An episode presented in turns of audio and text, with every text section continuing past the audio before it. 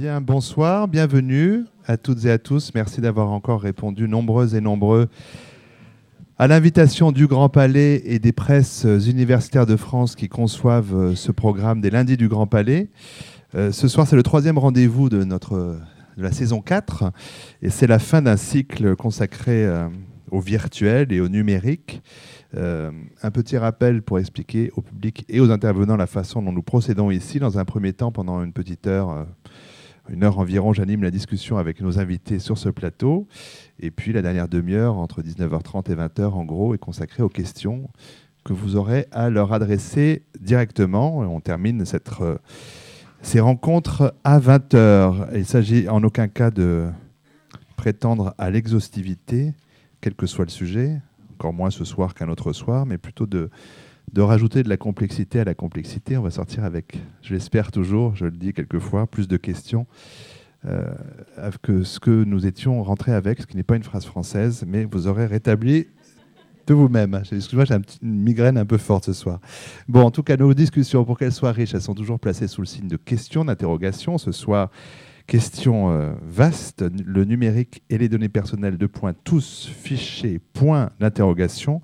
Et de cette question vont découler euh, plusieurs autres euh, euh, que nos intervenants ne manqueront pas de, dérouler. Nos intervenants, je les présente tout d'abord sommairement pour les remercier d'avoir répondu à notre invitation. Au centre de cette estrade, Stéphanie Lacour, qui est chargée de recherche au CNRS. Plus près de moi, Alexis Mons, qui est directeur général délégué de Emakina France. Après, sur le podium, Stéphanie Lacour, c'est Jean-Marc Manac, qui est journaliste, blogueur, auteur, et euh, à l'autre extrémité de cette extrade, Nicolas Arpagian, euh, qui enseigne dans différents lieux, notamment à l'École nationale supérieure de police, mais pas seulement, et qui est l'auteur d'un Que sais-je paru au PUF l'an dernier, consacré à la cybersécurité, ce qui évidemment nous intéresse ce soir. Ce sont les présentations euh, officielles et un peu rapides que je fais là, mais je vais bien sûr développer au fur et à mesure de leur première prise de parole. Et puis, je demande à nos invités, comme je le fais chaque semaine, de se sentir libres d'intervenir, réagir, commenter, euh, euh, contredire peut-être leurs les intervenants, dans le respect bien sûr de la parole et de la pensée de l'autre. Ça, c'est pour ceux qui étaient là la semaine dernière. Voilà, il y en a quelques-uns. Euh, ils comprennent l'allusion. en tout cas, j'ai beaucoup de questions à vous poser, donc je vais vous en poser, mais sentez-vous libre hein, vraiment de, réagir. Une première prise de parole assez rapide pour permettre à chacun dans notre auditoire de, de mesurer un peu mieux vos positions et les points de vue euh, qui vont se confronter autour de cette question, qui peut nous, entraîner dans des, dans des directions évidemment extrêmement variées. Et je commence naturellement avec vous, Stéphanie Lacour, en rappelant donc, je l'ai dit, chercheur au CNRS, responsable depuis 2006 de l'équipe normativité et nouvelles technologies du Centre d'études pour la coordination juridique internationale, ce qui veut qu'on revient à assurer la, coordination de l'ensemble des activités de ce laboratoire euh, lié aux thématiques droit, sciences et technologie. On voit que ça nous intéresse. Euh, vos termes de recherche portent notamment sur le droit applicable aux nouvelles technologies de l'information et de la communication et aux nanotechnologies. Puis vous participez également au programme Demotis, euh, définir, évaluer et modéliser les technologies de l'information de santé. Euh, vous souhaitez en dire quelques mots et, nous y viendrons donc euh, aussi au moment opportun d'une façon, euh, pour façon pour l'heure concrète, très concrète, très pratique. Comment est-ce que vous entendez, vous, le titre en forme de question de notre discussion qui reflète assez bien, cela étant, une inquiétude très partagée, peut-être d'autant plus partagée que peu d'entre nous savent ce qu'il en est réellement de ce fichage, je mets des guillemets pour l'instant, facilité par les activités numériques. Comment est-ce que vous entendez cette, euh, cette question-là Tous fichés pour l'interrogation? Alors, le temps que on va, il doit être ouvert. C'est bon? Voilà.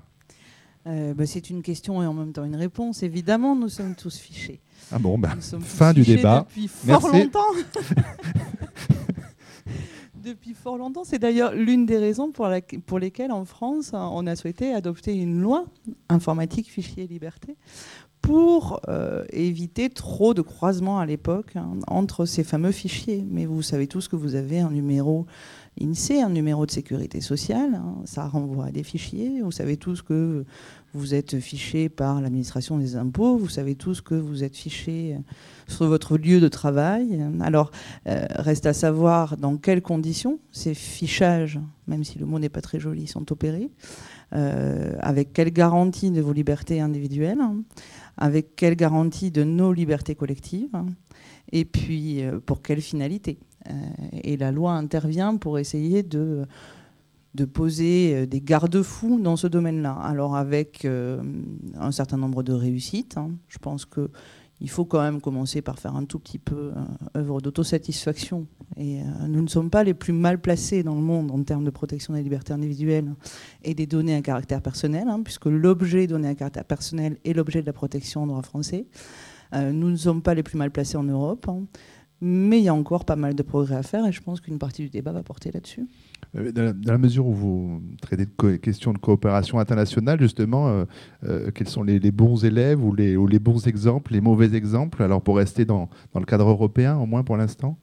Alors dans le cadre européen, c'est relativement aisé de vous répondre dans le sens où nous avons une directive cadre. C'est-à-dire que depuis 1995, nous avons un plancher de protection des libertés individuelles hein, euh, vis-à-vis euh, euh, des, problématiques données à caractère personnel.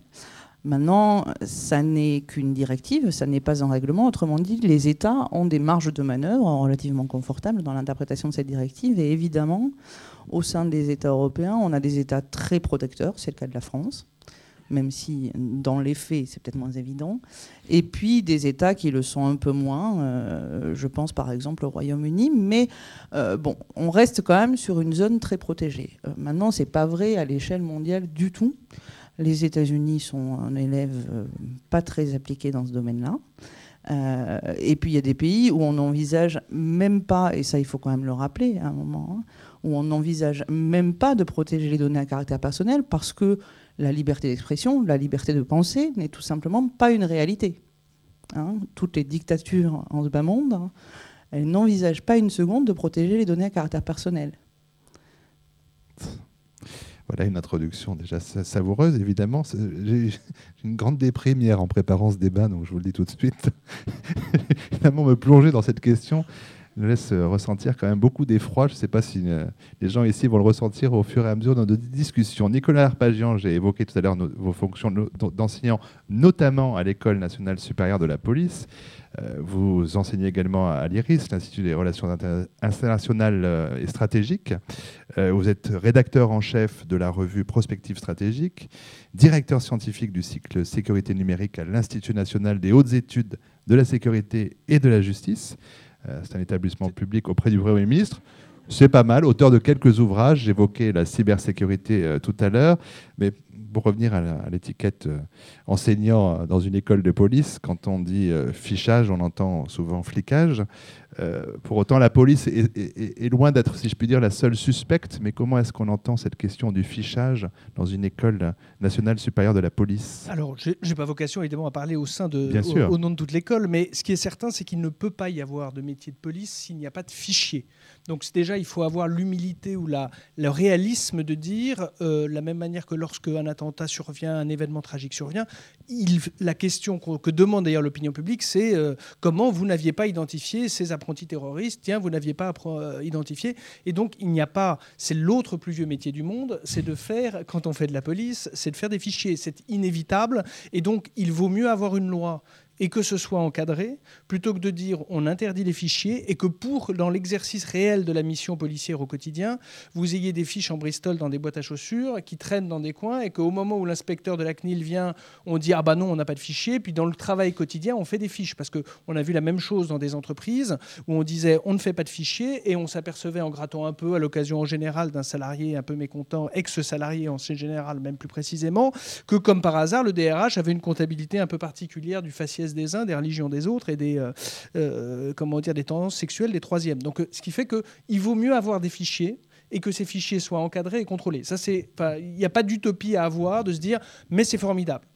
on pourrait vivre dans un monde sans fichiers. Ça, c'est la première chose. La deuxième, quand même préalable, qui est peut-être important de préciser, parce que souvent il y a un qualificatif qui vient dans la conversation, qui est la référence à M. Orwell, vous savez, l'auteur de, notamment de 1984, mais pas que, et on dit oui, on nous prépare un monde orwellien. Euh, je, vais faire quand même une nuance de taille, c'est que dans les livres d'Orwell, enfin dans 1984, euh, les sujets, les objets presque des, euh, du livre et du, du roman sont des victimes. Ils subissent le système de contrôle. Dans beaucoup de cas, Et dans ces fichiers que nous allons constituer, euh, je n'oserais pas demander combien parmi vous sont membres de Facebook, sont membres de euh, Copains d'avance, sont membres de LinkedIn, de Viadeo. Ce sont des gens qui apportent volontairement leurs données.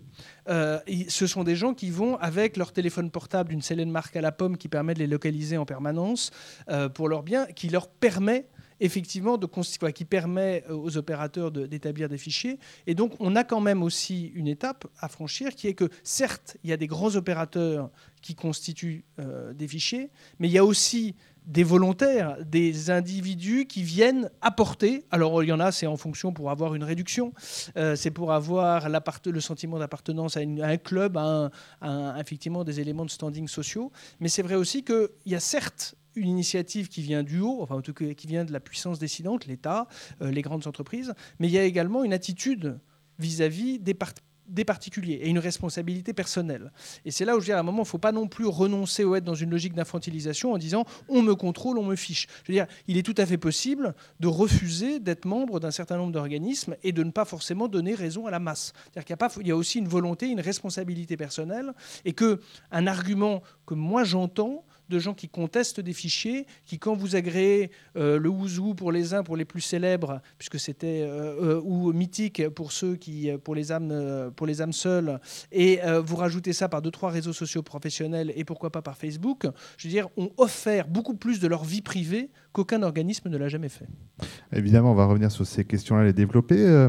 Alex Simons, ingénieur télécom de formation cofondateur, directeur général délégué de Emakina France, euh, stratégiste, blogueur, très, présent sur la toile, euh, passionné par les usages d'Internet, la façon dont Internet a changé nos vies, hein, dans tous les deux compartiments de, la vie.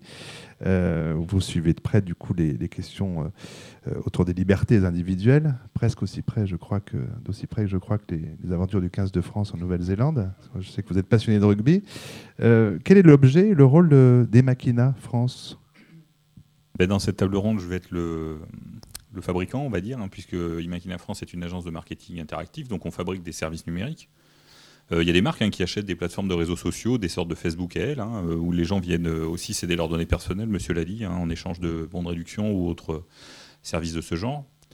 Euh, donc effectivement, euh, des fichiers, ils s'en fabriquent des quantités et le, marketing et la publicité vivent de fichiers, euh, vivent de données personnelles.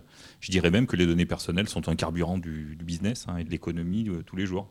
Alors encore plus aux États-Unis, Madame avait tout à fait raison, où à la limite c'est devenu un tel enjeu que j'en viendrai à me dire que ça, serait compliqué d'installer des des garde-fous maintenant, puisque effectivement dans, notre Europe et en France en particulier, il y a des garde-fous. Donc des fichiers, ils s'en fabriquent, euh, enfin de la donnée d'une manière générale, ils s'en fabriquent des quantités euh, industrielles, et c'est une industrie. Euh, et ça a été dit très vite, mais fondamentalement, depuis ce qu'on appelait le Web 2.0, hein, c'est un, un, standard de, modèle économique que de proposer aux gens d'échanger de la donnée euh, d'échanger de la donnée et du contenu euh, en contrepartie d'un service, effectivement, de notoriété, de socialisation, de trouver l'âme sœur, de, enfin, vous déclinez ça dans toutes les exceptions de tous les services euh, qui motorisent la vie numérisée moderne, ou qui l'étendent ou qui l'enrichissent. Il y a tous ces mots-là. Donc des millions de gens font ça. la semaine dernière, j'étais à un atelier sur les données ouvertes. Hein, qui sera peut-être un sujet dans lequel on va, venir. On va venir. Euh, et euh, Fabrice Epelboin, que certains d'entre nous connaissent très bien, euh, qui est quelqu'un qui est très présent par rapport à la Tunisie, expliquait qu'en Tunisie, 100% des internautes sont sur Facebook. 100%. En France, on n'est pas là. Hein. On n'est pas, on est loin d'avoir 100% des internautes dans Facebook. On est à 40% peut-être, 30-40%. Voilà. Mais les, euh, les Tunisiens ont, et ils démontraient ça à l'aune des différents événements qui ont amené les, Tunisiens et tous, euh, donc euh, pratiquement, enfin tous ceux qui ont une, cette aptitude dans Facebook, c'est vraiment la poussée démocratique qui les a amenés à céder des données personnelles dans un réseau pour s'en servir comme, et ils le perçoivent comme un gardien de la démocratie. Donc on ouvre peut-être une piste supplémentaire. je donne mes données personnelles à un industriel américain, en l'espèce. Et euh, collectivement, au sens de cette, de, cette, démocratie, de cette société-là, on en fait le, un, bouclier euh, contre le, retour de la dictature. C'est assez savoureux aussi, pour reprendre votre qualificatif. Et de la même façon, on a évoqué la semaine dernière, mais plusieurs fois sur ces questions-là, euh, cette notion du pharmacon platonicien, c'est-à-dire que c'est le poison et le remède, c'est-à-dire que c'est autant un outil euh, euh, pour les dictatures dont, parlait Madame, d'études euh, des dissidents, de ceux qui pensent différemment. Voilà, ça peut aussi servir à les regarder de près. Jean-Marc Manac, journaliste à ovni.fr, ovni avec un W, je le précise pour ceux qui vont taper ça sur leur moteur de recherche préféré, blogueur au monde, Bug Brother, spécialiste des questions de liberté de vie privée. vous suivez, vous, pas à pas ou clic à clic, l'avancée la montée en puissance de cette société euh, de surveillance. Euh, vous avez créé les Big Brothers Awards. vous êtes l'un des cofondateurs, en tout cas, de, ces récompenses. là encore, pour vous, voilà, le remède, le poison et le remède. Vous, voyez là aussi l'Internet et les réseaux sociaux comme cela. vous êtes l'auteur au départ d'un article qui est devenu un livre qui s'appelle la, vie privée, un problème de vieux con, point d'interrogation. Ça aurait pu être le titre de notre débat ce soir, mais les PUF et le Grand Palais ont, un langage plus châtié. Euh, donc la question d'être tous fichés, qui est une réalité, la question c'est de savoir si c'est grave, docteur? Euh, ça, dépend par qui, pourquoi et comment. Euh, je voudrais juste rebondir sur tout à l'heure, M. Arpagian parlait d'Orwell. Il, y a un juriste américain qui s'appelle Daniel Solov, qui est probablement celui qui a le plus et le mieux défini la problématique, à mon sens, de, des données personnelles ou de la vie privée. Il dit que le problème aujourd'hui, c'est pas Orwell, c'est Kafka. Le procès, au sens où, avec la multiplication des fichiers et le fait que de plus en plus ces fichiers sont utilisés, que ce soit dans le commerce ou par l'administration ou les entreprises privées, euh, de façon prédictive, un peu comme les précogs euh, dans Minority Report, pour arriver à identifier les comportements suspects ou les comportements d'achat avant même qu'ils n'aient été euh, commis, J'en veux un, exemple, c'était euh, Eric Schmidt, le PDG de Google, qui avait dit que l'année dernière, que l'objectif de Google, c'était d'arriver à deviner la question que vous allez lui poser avant même que vous ayez commencé à y penser. Hmm. Bon. Euh, ce qui est quand même assez euh, potentiellement flippant, mais ce qui fait aussi penser au temps de cerveau disponible de TF1. Et donc lui, il explique que avec cette multiplication de fichiers, ce côté précognition, excusez-moi, j'ai un petit ordinateur qui sonne. Euh, le problème, ça va être donc de se retrouver. On, se retrouve, on va se retrouver de plus en plus dans la situation du procès de Kafka, où on ne sait pas pourquoi, mais on se retrouve accusé de quelque chose, et c'est à nous d'apporter la preuve de notre innocence, qui est un revirement complet dans l'histoire de la démocratie, où normalement euh, le, socle, c'est la présomption d'innocence. Et je commence à voir de plus en plus de cas comme ça. Euh, un exemple très simple, dans le dernier rapport du contrôleur, comment ça s'appelait cette institution qui, qui recueillait les plaintes de gens? Non, c'était pas le médiateur. De plaintes de gens qui, avaient été victimes de violences ou de mauvais comportements de la part de policiers et gendarmes, qui a été supprimé. CNDCS, je crois. Commission nationale de déontologie de sécurité. Dans, leur dernier rapport, parce qu'il a été fermé, euh, euh, cet, organisme, dans le dernier rapport, il, témoigne comme ça de deux euh, personnes qui ont été arrêtées pour vol de voiture devant leurs enfants. Donc on portait plainte parce qu'ils n'avaient pas volé, c'était vraiment leur voiture. Le problème, c'est qu'aujourd'hui, les polices internationales échangent des fichiers, notamment les fichiers des voitures volées. Et euh, la police, ils ont des caméras de vidéosurveillance avec des dispositifs LAPI de reconnaissance automatique des plaques d'immatriculation. Et donc là, une de ces caméras avait identifié leur voiture comme étant volée. Et donc ils ont été arrêtés manu militari. Euh, et le problème, en fait, c'est un problème de conception du logiciel. C'est-à-dire qu'entre les plaques d'immatriculation italiennes et françaises, il y a un tiret. Et donc, la plaque d'immatriculation correspondait bien au numéro de la voiture volée en Italie, mais avec un tiret en plus. Sauf que comme dans le logiciel, ils n'avaient pas intégré ce tiret, ils se sont trouvés inculpés à tort. Et c'est à eux, ils ont dû donc démontrer leur innocence. Et je pense qu'on va avoir de plus en plus de cas comme ça. Il y a quelque chose aux États-Unis qui fait assez polémique depuis un ou deux ans maintenant, c'est les palpations corporelles euh, quand on, prend l'avion. Donc au début, alors il y a eu toute cette polémique autour des, euh, des rayons X. Euh, maintenant, ils en sont à procédure pat and down, c'est-à-dire qu'ils font une palpation. Alors, ils, touchent votre sexe, mais avec le, dos de la main, en mettant des gants. Et le problème, c'est que d'un point de vue administratif, ils ont mis en place quelque chose qui dit que on va prendre 1 sur 50. Et on va faire une fouille de palpation de sécurité sur 1 sur 50. Quand ils tombent sur un enfant de 3 ans, bah, ils le font.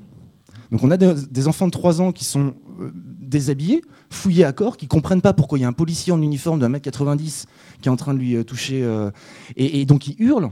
Euh, donc on a des vidéos de tout ça sur YouTube, parce que bien évidemment, les parents ne sont pas contents, ils diffusent. On a eu le cas également d'une femme qui avait une prothèse mammaire parce qu'elle avait été opérée du euh, cancer du sein, donc c'était un faux sein. On lui a demandé de sortir la prothèse mammaire et pour vérifier que ce n'était pas euh, du liquide qui risquait d'exploser. On a eu pareil des poches urinaires de, de, de papis de 78 ans qui ont été percées pour vérifier que ce n'était pas du, liquide explosif. Donc voilà, on, arrive à un truc où ça devient complètement les paranos sont pas ceux qu'on croit. Et en fait, on, est de plus en plus gouverné par des gens qui sont de plus en plus paranoïaques, qui multiplient les contrôles et les procédures de surveillance et de sécurité aux dépens des libertés. Et là, effectivement, là, ce dont je parle, c'est pas des suspects, c'est pas des terroristes. C'est juste des gens qui se retrouvent au mauvais endroit au mauvais moment. Alors Stéphanie Lacour, je vous en prie. Oui, pour rebondir sur ce que dit Jean-Marc Manac et sur ce que disait l'intervenant précédent, euh, certes, les fichiers sont utiles et nécessaires à l'activité de police. En même temps, euh, pas de police sans fichier, parfois le fichier n'aide pas à faire de la bonne police. Alors évidemment l'exemple qui vient immédiatement à l'esprit, ce sont les attentats de 2001, où on avait des tas de fichiers, des tas de données, et puis on n'a juste pas été capable de les analyser, hein. ça c'est maintenant de notoriété commune. Hein. Par ailleurs, pour euh, venir plus près de nous, les fichiers français, euh, que ce soit le STIC pour les forces de police hein, ou le JUDEX pour les forces de gendarmerie, euh, les fichiers qui recensent hein, la délinquance et qui permettent effectivement, euh, lors des enquêtes, hein, de savoir à qui on est affaire, euh, leur état actuel laisse grandement à désirer, leur mise à jour laisse à désirer, les relax ne sont pas toujours indiqués dans le fichier. Alors, ça n'est pas, entendons-nous bien, hein, ça n'est pas un problème qui ressort uniquement d'une volonté de mal faire ou même d'une incompétence des services de police. J'en suis intimement convaincu. Ça vient euh, beaucoup d'une absence de coopération, là pour le coup, entre les services de police et les services de la justice, par exemple, hein, et le fait que les informations ne remontent pas une fois que les gens ont été jugés et éventuellement relaxés, ça ne remonte pas dans le Styx ou dans le Judex. Les dégâts, là, ils sont pas juste sur la vie privée des gens, ils sont aussi sur leur vie euh, très publique. C'est-à-dire que après avoir été inscrit dans le Styx ou dans le Judex, et si cette inscription n'est pas balayée à l'issue d'une relaxe, hein, bah, vous ne pourrez pas candidater pour un emploi de gardien euh, de force de sécurité dans une entreprise privée, par exemple. Ça a un effet très concret hein, sur, euh, par exemple, le monde du travail. Juste pour revenir sur ça, parce qu'effectivement c'est un point de crispation euh, en France par rapport à toutes ces questions de vie privée. Donc le STIC et Judex, ce sont des fichiers qui recensent toutes les fois où vous avez été victime ou mis en cause. Donc rien que pour le STIC, c'est 5 millions de suspects et 28 millions de victimes, soit plus de la moitié de la population française. Euh, Judex, c'est à peu près la moitié moins. Euh, Judex a été créé en 84, mais n'a été légalisé qu'en 2006. Le STIC a été créé en, 1994, mais n'a été légalisé qu'en 2001. Pendant des années, ces fichiers ont fonctionné en violation de la loi informatique et liberté, et la CNIL ne pouvait pas vérifier s'il y avait des erreurs ou pas moi, j'ai commencé à enquêter sur le STIC il y a 10 ans, et, le premier rapport, donc en 2001, quand il a été légalisé, le premier rapport de la CNIL, qui, a été vérifié à la demande des particuliers, vous pouvez demander, saisir la CNIL et, aller demander euh, à la CNIL, aller vérifier si mon fichier STIC, il n'y a pas d'erreur à l'intérieur. La première année, ils ont vérifié 400 fichiers, il y avait 25% d'erreurs. En 2008, sur les 1300 fichiers STIC qu'ils ont vérifiés, il y avait 83% d'erreurs. C'est un fichier donc, qui porte sur la moitié de la population française. La CNIL a, enquêté pendant un an sur le fonctionnement du STIC et elle a estimé qu'il y a un million de personnes qui ont été blanchies par la justice, relax, euh, défaut de peine, etc., mais qui sont toujours considérées comme suspects dans le fichier. Donc un million de personnes sur les 5 millions de mises en cause. On a des gens qui ont été victimes de cambriolage qui sont présentés comme auteurs de cambriolage parce qu'il y a une erreur informatique. Ça arrive sur un fichier de 33 millions de personnes, c'est logique qu'il y ait des erreurs de saisie. On a de plus en plus de policiers qui sont condamnés ou poursuivis parce qu'ils ont revendu des données personnelles euh, à des entreprises privées, des cabinets d'intelligence économique. Puis on a le capichon, Philippe Pichon, c'est un commandant de police qui a dénoncé le dysfonctionnement du stick pendant des années dans sa hiérarchie. Et tout le monde était d'accord pour dire oui, effectivement, il y a des gens qui vont utiliser le stick de façon un peu n'importe comment. Il y a des données qui sont illégales parce qu'elles auraient dû disparaître. Il y a des gens qui ont été relaxés, qui sont toujours. Et c'est pas mis qu'ils ont été relaxés, etc. Et comme il n'était pas entendu par sa hiérarchie, il a confié à Nicolas Beau, qui est un journaliste de, de, de les fiches de Jamel Debbouze et de Johnny Hallyday pour lui montrer à quel point il y a des données qui avaient depuis plus de 40 ans, euh, qui étaient à l'intérieur, et puis ils avaient été relaxés, c'était même pas marqué, donc c'était un fichier uniquement à charge. Euh, résultat, euh, Philippe Pichon a été mis à la retraite d'office. et là, son cas va. C'est cette semaine, c'est jeudi prochain. Il va, il va repasser devant le, devant le tribunal administratif. Et donc, lui, tout le monde est d'accord avec lui pour dire qu'il y a des problèmes de dysfonctionnement. Mais il ne faut pas que ça se sache. Et donc il est viré de la police pour ça. Donc il y, a un vrai problème là-dessus. Je suis d'accord sur le fait que la police et les services de renseignement et de sécurité ont besoin de fichiers. Le problème, c'est que qui surveillera les surveillants? Qui contrôlera? Qui va servir de garde-fou pour vérifier qu'effectivement il n'y a pas de dérive par rapport à ça? Et là, on a un vrai problème de dérive par rapport au stick, qui est truffé d'erreurs, qui est mal contrôlé, et où les gens qui se permettent de le dire, eh ben, ils sont saqués. Effectivement, je crois qu'un des vrais sujets, c'est moins qu'il y ait des fichiers, c'est la qualité des fichiers et la maintenance des fichiers. Et c'est bon, vous citez les fichiers d'administration, mais euh, dans les bases marketing des marques, hein, euh, c'est presque pire. Donc, euh, moi, à titre personnel et en tant que, en tant que citoyen usager, ce qui me semble être le vrai combat, c'est d'aller à la reconquête de ses propres données. C'est-à-dire d'être en capacité d'exiger de, de ces, des entreprises avec lesquelles, auprès desquelles on a des produits et services, de récupérer les données qu'on a. Hein, il y a un mouvement en Angleterre hein, qui a démarré qui s'appelle MyData, comme ça, de, banques et de marques euh, qui ont décidé de redonner à leurs clients les données qu'elles ont d'eux pour euh, essayer de réinstaurer une autre forme de relation qui soit plus euh, équilibrée et une forme de dialogue. et on a tous, si on, si on cherche bien, on retrouve tous des, des, anciennes traces, des traces obsolètes, des adresses qui sont fausses et tout un tas d'informations qui fait que ça, compose ça peut composer un personnage de vous-même qui n'a rien à voir avec, avec la réalité et qui peut amener à toutes sortes d'aventures de, de, ou, de, ou de choses beaucoup plus désagréables. Donc la, la, capacité de la personne à repartir à la conquête de ces données, à faire jouer le, droit de modification sur les données là où elles sont, euh, à mon sens, c'est aujourd'hui le vrai combat. Euh, c'est moins le fait, euh, peut-être en tout cas, parce que des données on en lâche tous les jours sans s'en rendre compte euh, en ouvrant quantité de services ou en activant plein de choses. et fondamentalement, à mon, avis, c'est aujourd'hui là le, vrai sujet. Et, le vrai sujet pour l'administration et d'une certaine manière pour le politique dans le respect des, libertés individuelles et de la propriété de soi. Le, principe d'une base de données, c'est qu'elle soit bien définie à l'origine. Dans l'histoire, effectivement, dès lors que vous êtes mise en cause, euh, ça veut dire que vous pouvez intervenir comme victime et être dans le fichier. Il n'est pas normal, dans le cadre d'un fichier qui a connu ses, semaines de gloire, qui s'appelait Edwige, l'idée folle, pour pas dire bête, d'Edwige, c'était de mettre dans le même fichier des gens mis en cause à l'occasion de procédures et des gens ayant une notoriété à vocation politique, économique et sociale. Alors en fait, c'est n'importe quoi. C'est-à-dire que vous pouviez avoir aussi bien euh, quelqu'un qui faisait parler de lui. C'est un mélange d'un fichier de police et du ouzou. Donc c'est un truc où, euh, globalement, effectivement, vous arrivez à des effectifs de 30 millions, enfin des millions de gens, et par définition, euh, un fichier trop riche, enfin en tout cas, euh, il est mécaniquement défaillant. Parce qu'effectivement, il vaut mieux avoir des fichiers plus resserré, avec des durées de vie, c'est-à-dire qu'on puisse admettre qu'on le détruise une partie de, à, partir de certaines échéances, faire en sorte voilà, qu'on, ce soit une matière vivante et qu'on ne considère pas qu'on a une espèce de gigantesque armoire et qu'on a une satisfaction à avoir des données les plus volumineuses possibles.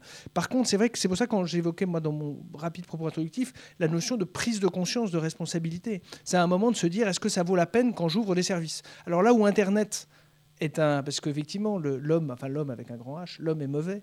Euh, donc il trouve des moyens de contournement. Et il est évident que de plus en plus, on voit des gens se mettre avec des pseudonymes, des alias. Quand vous allez vous inscrire, en fonction de certains services, vous allez faire en sorte de créer peut-être des adresses e-mail de plus en plus factices. Donc évidemment, vous êtes en train de leurrer les gens du marketing qui eux s'étaient dit je vais récupérer ces données et je vais le suivre jusqu'à la fin de ses jours. Et donc on va voir des masses croître de plus en plus importantes parce que chacun va essayer d'obtenir un service de l'autre tout en leurrant ou en tout cas en ne cédant pas une réelle contrepartie. Donc on va se retrouver effectivement avec des, espèces d'identités successives ou parallèles euh, qui vont se multiplier, et ce qui fait que la notion même d'identité va être, à l'ère numérique, va être considérablement euh, remodifiée. C'est-à-dire que le fait d'avoir un, une, identité ou euh, numérique propre, réel, et après une série d'alias qui vont aller de plusieurs profils Facebook jusqu'à euh, éventuellement des adresses e-mail jetables que vous allez avoir justement en fonction d'usages très très ponctuels. Et ce qui fait que cette notion de fichage, elle va se noyer, elle va se dissoudre dans cette masse qui va grandir parce que euh, il est évident que les gens apprennent. Alors c'est, moi je ne suis pas pour faire des clivages, même de jeunes et de vieux cons, mais de génération, il est évident qu'il y a une espèce d'apprentissage et de gens qui, au fur et à mesure qu'on leur donne les règles du jeu et qu'ils en voient les conséquences, ils vont adapter leur comportement.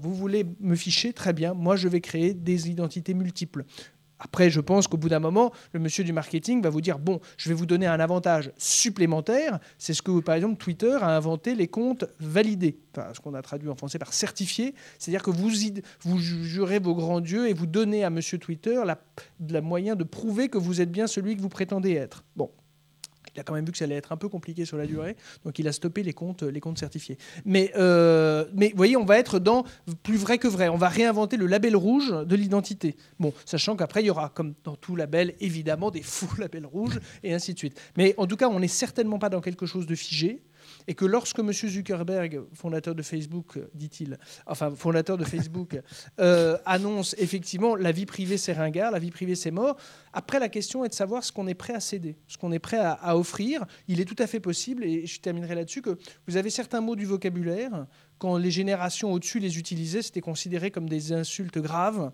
euh, comme euh, casse-toi pauvre con, des trucs comme ça. Et, euh, et, maintenant, ça devient quasiment, ça relève presque des pages roses du, petit Larousse. Bon, vous voyez, de la diction. Bon. Et donc, il est peu, pourquoi pas C'est une question qu'il faut se poser. Là, la question est de savoir est-ce que nous sommes prêts à, à ce renoncement-là? C'est est-ce qu'un truc qui était la vie privée, c'est un truc auquel nous allons, les générations d'après vont renoncer. Moi, personnellement, je crois que nous allons vers une définition d'une vie privée qui va être hybride. Par contre, on va reconstituer une espèce d'intimité et que la notion d'intimité de vie privée, vous allez me dire, ça devient très subtil, mais fait que là, il y a un truc où effectivement, là, on va considérer qu'on touche pas et que le reste, on va être obligé, accepter d'avoir des espèces de tractations, de, de pertes, euh, voilà, un peu comme quand on brûle des vaisseaux, on dit, bon, ça j'accepte, mais comme de toute façon, je leur aurais donné des fausses identités, ce sera pas très grave. Alors, vous faites des transitions pour moi, ce qui est formidable, fait l'après-midi tranquille pour moi, mais justement, je viens vers vous, Alex Simons, parce que vous avez été un des ardents défenseurs de, de Jean-Marc Manac quand il a publié au départ l'article sur les vieux con, je mets beaucoup de guillemets, où il est dit en, gros qu'il ne faut pas plaquer notre, notre grille de compréhension des, des, actions des jeunes gens d'aujourd'hui avec voilà, les grilles de, de leurs aînés, parce qu'ils ont des pratiques nouvelles. Euh, et donc, euh, voilà, effectivement, un malin, malin ennemi. Enfin, après, on ne sait jamais qui, qui, est en avance sur l'autre. Et Alex Simons, vous, vous parliez dans un billet que vous faisiez sur le, l'article de Jean-Marc Manac de ce, la dimension clair-obscure du web. Et c'est une notion qui me plaît assez, que j'aimerais bien que vous développiez pour nos, notre auditoire. Bon, elle n'est pas de moi. Hein. Euh, elle a notamment été développée par un sociologue qui s'appelle Dominique Cardon, euh, qui explique très bien. Bon, c'est assez simple à comprendre. C'est euh, quand vous, bon, comme vous l'avez dit, on va présupposer que la salle est massivement présente dans les réseaux sociaux ou a des identités non pas des identités, ça n'existe pas, l'identité numérique, hein, a des facettes, hein, des représentations de soi en ligne, euh, puisque oui, je confirme, les gens mentent. D'ailleurs, une anecdote, une anecdote, euh, il y avait une étude pendant un temps qui démontrait que, par exemple, les, femmes mentaient sur leur poids dans Mythique. Et quand on leur pose, non, non, mais attendez, quand on leur posait la question réellement, elles disaient Je ne mens pas, c'est le poids que j'aurai quand je l'aurai trouvé. Vous comprenez? Donc tout est affaire de, sens et de subtilité. On ne veut hein. pas savoir sur quoi mentent les hommes. Voilà. Alors, pour revenir sur le clair-obscur, euh, la, logique du clair-obscur, euh, c'est quelque chose d'assez bien documenté, euh, qui explique qu'en fait, quand les, gens postent quelque chose en ligne, ils ne raisonnent pas en termes de public-privé, ils, projettent, enfin ça a un sens. Quand je, quand je donne un tweet sur le match, sur le dernier match de l'équipe de France, je, pense à des supporters et, et, à ceux autour de moi que je connais supporters, je leur parle. Alors en faisant ça, je publie quand même quelque chose qui est potentiellement public, trouvable. Mais noyé dans l'immensité du web, euh, c'est pas vraiment public. Voilà. La notion de clair-obscur, c'est ça. C'est euh, pas privé. C'est comment dire techniquement public puisque quelqu'un peut le trouver. Mais en fait, il n'y a que mes proches qui vont vraiment le voir, et c'est pour eux que je publie. Donc la logique de clair-obscur, elle est là. Euh, quand les gens. Euh, alors, Facebook, c'est un peu parce que c'est un peu privé, hein, mais euh, c'est quand même une sphère quand même relativement protégée. Mais quand je poste, je poste pour une, deux, trois personnes que j'ai en tête. Alors, oui, le résultat est trouvable. et c'est typiquement les aventures qu'ont les enseignants avec leurs élèves. Les enseignants qui se sont trouvés bâchés dans les réseaux sociaux ou autres, c'est pas Google qui leur a dit, c'est quelqu'un qui leur a dit que s'ils cherchaient bien, ils trouveraient, et en cherchant bien, ils ont trouvé. Mais les, leurs élèves s'écrivaient pour eux-mêmes et entre eux, euh, donc dans leur petit clair-obscur, leur petit espace à eux, euh, leur petite intimité reconstruite, même si elle est trouvable, même si elle est au coin de la rue et qu'on peut passer devant par hasard. Euh, Jean-Marc Manac, j'ai une question pour Stéphanie Lacour ensuite. Ouais, moi ce que j'avais essayé d'expliquer dans, dans cet article qui est donc effectivement devenu un bouquin, c'est que, euh, un, les jeunes savent beaucoup mieux protéger leur vie privée qu'on ne le croit parce que, ne serait-ce parce qu'effectivement ils multiplient euh, les identités, et puis ne serait-ce qu'également parce que même le les différents ministères successifs en, France conseillent tous aux mineurs de jamais révéler leur véritable identité sur Internet. Donc la première chose qu'on apprend aux enfants quand ils vont sur Internet, c'est à choisir un faux nom, à jamais dire qui ils sont, à jamais dire où ils vivent, à jamais dire qui sont leurs parents, etc. Donc on leur, apprend à mentir. Euh, et, l'autre truc que j'essaie d'expliquer aussi dans, le bouquin, c'est que euh, faut arrêter de penser que Facebook ça relève de la vie privée. Un réseau social, c'est de la vie sociale, voire de la vie publique. Donc moi, par défaut, quand je partage quelque chose avec des gens, en moyenne, on a 300 amis, sur Facebook, ou je sais plus si c'est 100 ou 300 amis, mais quand on partage quelque chose avec, plus de 100 ou 300 personnes, c'est plus de la vie privée, c'est de la vie publique. Et c'est la grande force de l'Internet. C'est qu'Internet maintenant euh, nous permet, permet à tous les citoyens de devenir des personnalités publiques. On a accès à la liberté d'expression, on peut, et donc quand on s'exprime, bah, c'est pour être entendu. Donc si c'est pour être entendu, c'est pour être lu, vu. Donc c'est plus de l'ordre de la vie privée. Si on veut de la vie privée sur Internet, on envoie un email. Là, c'est de l'ordre de la correspondance privée y compris par Facebook, par, l'onglet message. Mais quand on partage quelque chose dans cet espace public, que ce soit clair-obscur ou que ce soit complètement public sur un blog, de toute façon, après, on ne peut pas se plaindre en disant ouais, c'est ma vie privée. Il ne faut, faut, pas le partager. vous dites que les jeunes gens, pour, pour employer un terme un peu générique, se protègent mieux qu'on ne croit mais peut-être qu'ils se protègent moins bien qu'ils ne croient. C'est aussi une chose euh, que Stéphanie Lacour pointait dans une tribune parue dans Le Monde il y a, quelques temps, notamment euh, concernant les outils de géolocalisation, par exemple. Ce sont la technologie, là, pour le coup, euh, permet quand même aussi de suivre à la trace. Vous expliquez que c'est la technique qui doit apporter une réponse à ce que la technique amène comme problème, Stéphanie Lacour. Alors effectivement, hein, c'est une des pistes, mais ceci dit, j'aimerais revenir sur euh, la, conversation qu'on vient d'avoir qui illustre bien une des tensions qui sont euh, euh, les tensions primordiales de ces, de ces domaines-là. La tension entre la responsabilité de l'individu, quelles données je choisis de mettre en ligne, hein, qu'est-ce que je choisis de raconter, à qui j'ai conscience de le raconter, euh, je peux aussi, en partie, assumer une partie des responsabilités. Moi, par exemple, j'ai pas de compte Facebook. Ça fait un peu vieux con, hein, mais bon, voilà, c'est mon choix. C'est-à-dire que plutôt que euh, me tracasser à comprendre comment ça fonctionne, savoir comment je bloque les fonctionnalités, savoir que les fonctionnalités par défaut sont des fonctionnalités d'ouverture et apprendre à les fermer, etc., j'ai préféré me dire, bon, j'en ai pas un besoin immédiat. Peut-être que je changerai d'avis d'ici quelques temps, mais c'est un choix. Euh, donc cette responsabilité individuelle, euh, et puis les droits qui vont avec, dans la loi de 78 et pareil depuis 2004, on a, on a un droit d'accéder aux données que euh, autrui possède sur vous et euh, traite à votre égard. On a le droit d'en obtenir euh, communication quasiment gratuitement, et on a le droit d'en obtenir rectification si elles sont fausses.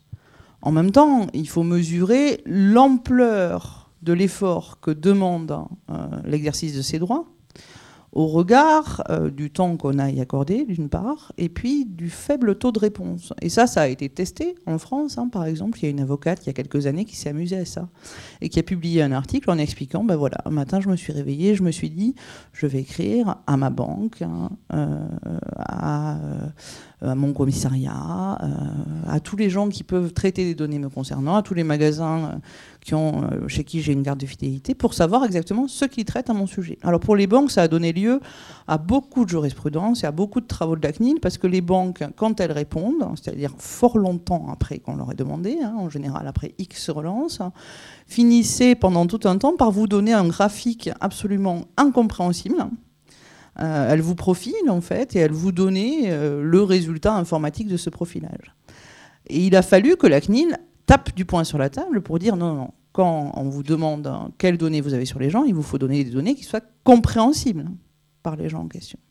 Donc ça, c'est le premier volet, et qui n'est pas toujours évident, mais sur lequel on peut effectivement discuter et qui appelle certainement des réflexions. Et puis il y a l'autre volet quand même, qui est que euh, les gens qui opèrent des traitements sur les données et qui traitent ces données, ils le font euh, pas toujours pour les beaux yeux de la princesse, hein, ils le font aussi pour gagner de l'argent, ils le font pour vivre, ils le font pour plein de bonnes raisons, par exemple pour les fichiers de police ou lutter contre la criminalité internationale ou le terrorisme, mais ils en tirent un profit. Et à ce profit est logiquement associée une responsabilité. Et cette responsabilité, il faut quand même pas l'oublier au passage. C'est-à-dire que traiter des données pour autrui, ça implique hein, d'en conserver la sécurité, de les conserver pour une finalité bien précise, pendant un temps bien précis, euh, d'en assurer la confidentialité, etc. etc.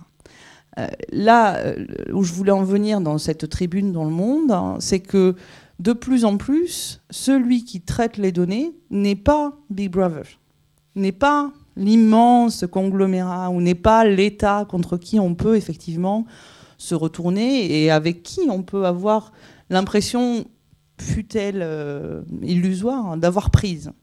il est ben, notre copain d'école hein, qui met les photos de la dernière soirée sur sa page Facebook et qui traite vos données pour le coup. Et euh, là, le partage des responsabilités, il est beaucoup plus inégal parce qu'il n'a pas toujours conscience hein, s'il a conscience de traiter ses propres données, s'il se protège par des alias, etc., il n'a pas toujours conscience de traiter les vôtres. Et ça, c'est problématique. Et puis, alors, faisant partie de la catégorie des vieux cons, moi, je ne suis pas intimement euh, convaincu que euh, les jeunes qui ont accès à Internet. Alors, c'est vrai que pour les réseaux sociaux, on est assez bien placé en Europe, pour la France. Hein. Les enfants jeunes n'y vont pas encore trop. Hein, Ce n'est pas le cas dans tous les pays européens. Aux Pays-Bas, par exemple, les chiffres sont absolument effrayants. C'est de l'ordre de 80% des enfants entre 9 et 12 ans qui ont un compte Facebook. C'est Bon, euh, en France, on est très très loin de ces chiffres-là. C'est interdit, hein. on est bien d'accord. Parce que les, euh, il faut voir comment Mark Zuckerberg, le patron de Facebook, lors du IG8 tenu au printemps à Deauville, a eu un moment de publicité gratuite euh, en disant, à un moment, il, il a réfléchi à haute voix en disant j'envisage d'ouvrir Facebook, parce que donc il y a en principe une réglementation, enfin, les conditions générales d'utilisation interdisent au moins de 13 ans. Et à un moment, il a fait à haute voix en disant Oh, j'envisage de les ouvrir au moins. Ce qui est une vaste escroquerie intellectuelle, puisque bien évidemment, vous avez euh, un grand nombre de moins de 13 ans qui sont dessus. Simplement, lui a dit Mais voilà, j'envisage de, l'ouvrir au moins de 13 ans. Tout le monde a hurlé en disant Puis il a dit Non, je suis responsable, je ne le ferai pas. Il n'a pas besoin de le dire, c'est déjà ouvert. Donc effectivement, c'est. Oui, ça fait partie du pacte d'entrée en sixième, hein, grosso modo, aujourd'hui. Euh, et il y a un excellent billet d'un pionnier de l'Internet français qui s'appelle Jean-Michel Planche, qui avait écrit un très bon billet pour dire que, à tel point qu'il fallait le faire à la place de ses gosses. il faut le faire avec eux et effectivement mettre une fausse photo, mettre une fausse adresse, etc. Etc. Mais effectivement, ça fait partie du pacte d'entrée en sixième avec le téléphone portable. Hein. Le, aussi. juste sur les, sur effectivement, il y a quand même une notion qui est très importante si on prend Facebook ou d'autres euh, plateformes de réseaux sociaux, c'est que il faut quand même, alors c'est un exercice qui est toujours sympathique, mais il faut quand même lire les conditions générales d'utilisation. Euh, lorsque un célèbre, enfin il est devenu célèbre, il a eu son moment de gloire d'ambassadeur de France. Euh, au physique tout à fait avantageux, euh, qui a présenté, alors que lui, il n'était pas sur Facebook, il était sur un autre réseau social, mais c'est la même démarche, a demandé à un moment, a dit, mais cette photo, donc il le mettait en maillot de bain, tout à fait en pleine force de, force de l'âge.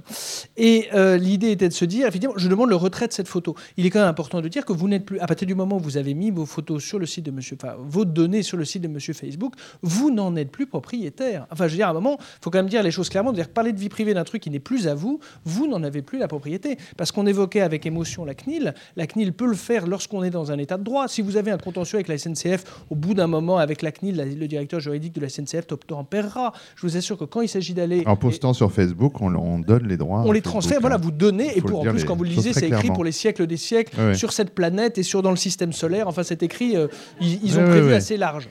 Euh, ça, c'est donc ça, c'est quand même une dimension. Et c'est pour ça que je reviens sur le propos du début qui était d'évoquer le rôle des réseaux sociaux dans les, enfin, dans les révolutions euh, du printemps dernier. moi, il y a juste un truc. Alors, Facebook comme bouclier dans une révolution. Moi, ça me dérange. Pourquoi? Parce que je moi, j'ai des fondamentaux simples, c'est-à-dire que je sais ce que c'est que le but d'une entreprise. Et je ne suis absolument pas un antilibéral, mais le but d'une entreprise, c'est de gagner de l'argent, ce qui est tout à fait euh, compréhensible. Et le soutien aux révolutions ne fait pas partie de l'objet social. Ce qui fait qu'à partir du moment où je suis dépendant d'une organisation, et on l'a vu avec Google qui a proposé des connexions à bas débit euh, au moment de la Tunisie, de la Libye et de l'Égypte, au moment où Google a proposé, alors euh, pour pas taper que sur Facebook, une technologie qui s'appelle speech to text qui permet de transformer des messages, de messages téléphoniques, en email ou en messages écrits sur Internet, ce qui est intéressant quand votre euh, dictateur du moment a coupé l'accès à Internet, puisque tant que le téléphone fonctionne, ça marche il était, et temps, l'année il y a un an et demi, lorsqu'au moment des tensions en Iran, euh, Twitter voulait faire des, des, opérations de maintenance et que M. Obama a gentiment demandé à Twitter de reporter ces opérations de maintenance de manière à ce que Twitter soit, fonctionne sur le territoire iranien, et donc éventuellement que des, des mouvements d'opposition puissent continuer à communiquer à l'extérieur. Euh, on est bien dans des logiques où ces entreprises, à un moment, décident de dire, tiens, cette révolution, elle me plaît, j'aide celle-là, le mouvement, M. Obama, mon, mon, président, me dit de le faire. Allez, je reporte mon opération de maintenance. Je le fais.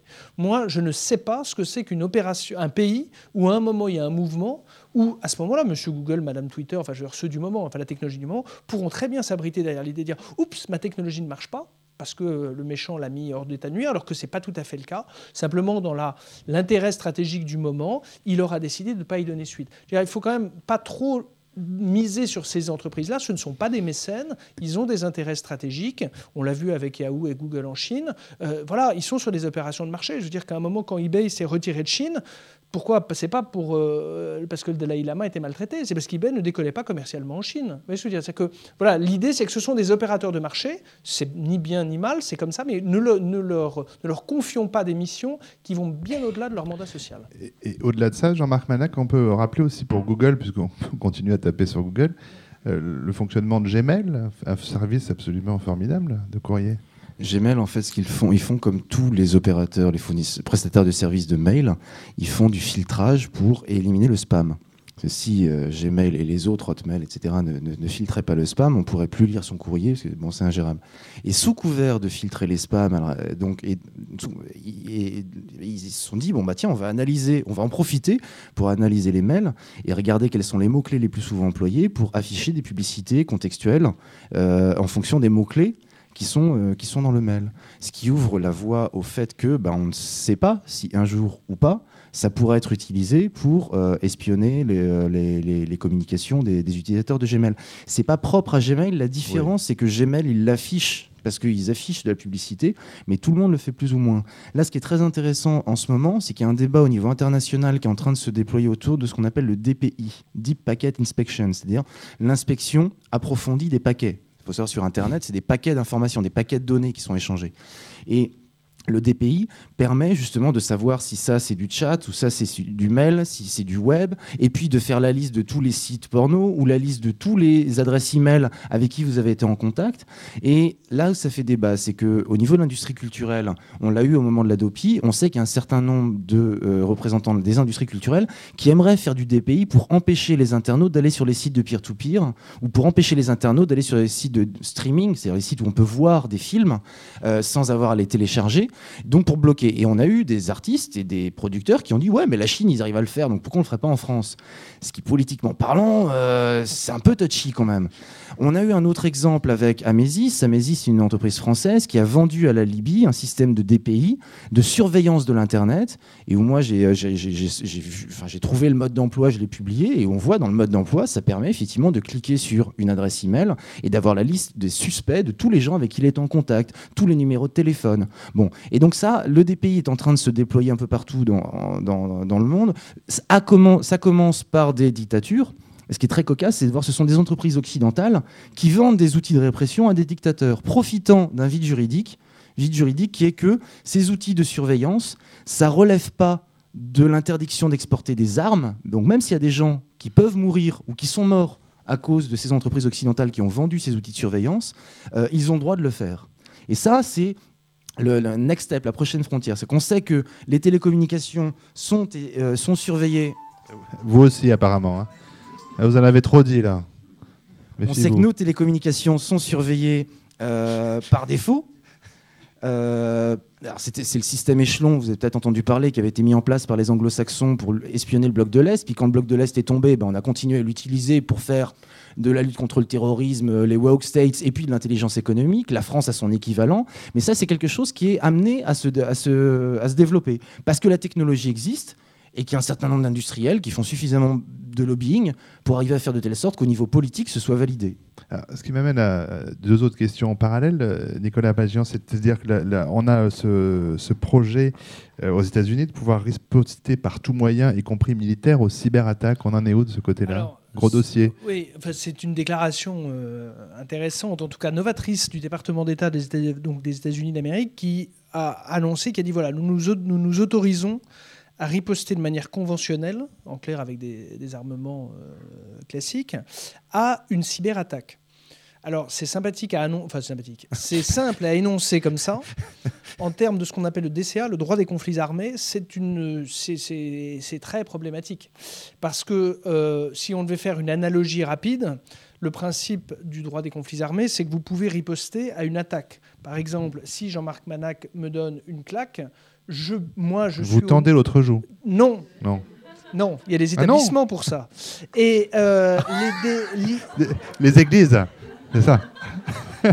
Pas que. Et l'idée étant au contraire, je suis dans le cadre de la légitime défense.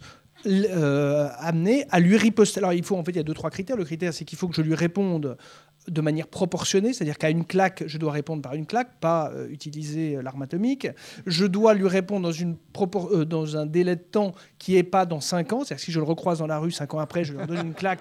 Là, on considère qu'on n'est plus dans la logique de la, de la continuité de notre relation. et donc l'idée étant effectivement qu'on a bâti un certain nombre de règles et surtout on a encadré ce droit de la guerre avec notamment la grande distinction des, de déterminer l'assaillant avec certitude, le fait qu'on est sur des logiques, nous avons enfin les pays euh, développés, on, distingue les populations civiles des populations, enfin des, militaires. Euh, effectivement, quand vous commencez à quelqu'un, vous avez subi une cyberattaque, il, faut il faudrait déterminer avec certitude l'auteur de l'attaque. Et encore l'auteur qui pourrait être un auteur physique, cest à dire, imaginons que nous ayons identifié que ça venait du Grand-Duché du Luxembourg, il faudrait être sûr que le Grand-Duché soit le point euh, de démarrage de cette attaque, ce qui est déjà, euh, il faut le démontrer, et éventuellement que les autorités grand-ducales euh, soient euh, euh, comment dire, partie prenante, puisque l'on va attaquer la population du Grand-Duché du Luxembourg. Et donc, effectivement, euh, c'est quand même deux, trois points dont il faut avoir la certitude, l'identification et la certitude, parce que sinon, on serait effectivement dans, un schéma qui serait une agression totalement injustifiée. Et il est évident que la riposte porterait, bah, si on commence à bombarder éventuellement des gens qui pourraient être des populations civiles, donc la distinction civile-militaire, on prendrait un sérieux coup.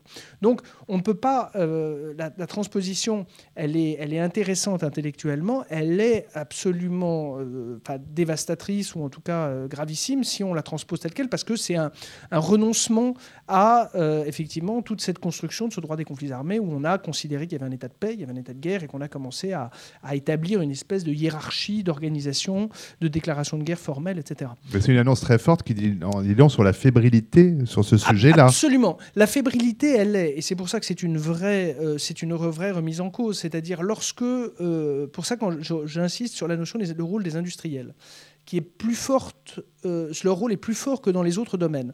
Aujourd'hui, si vous prenez, alors on a parlé d'Amésis, on va parler de sa maison mère, Thales, mais si on prend la France, mais Thales, Safran, EADS, Dassault, etc., sont des organismes qui sont dans une relation avec l'État de client à fournisseur. D'ailleurs, nous leur achetons, l'État achète des armes, et éventuellement l'aide, et on est dans une logique d'industrie. Ce qui est intéressant avec l'histoire de, avec l'histoire de Wikileaks, c'est qu'on a vu des entreprises qui n'ont pas de relation d'affaires conséquente conséquente. La maison d'assaut est en relation d'affaires conséquente avec l'État français, parce qu'effectivement, euh, les rafales, il n'y a que nous qui les achetons. Et l'idée, c'est que quand vous prenez les entreprises qui ont été sollicitées par l'administration américaine pour mettre un terme, enfin en tout cas pénaliser au point de euh, éventuellement cesser l'activité de Wikileaks, c'est-à-dire Amazon, PayPal, vous savez, le système de paiement, euh, notamment sur eBay, PayPal, Mastercard, Visa, donc sont les entreprises commerciales.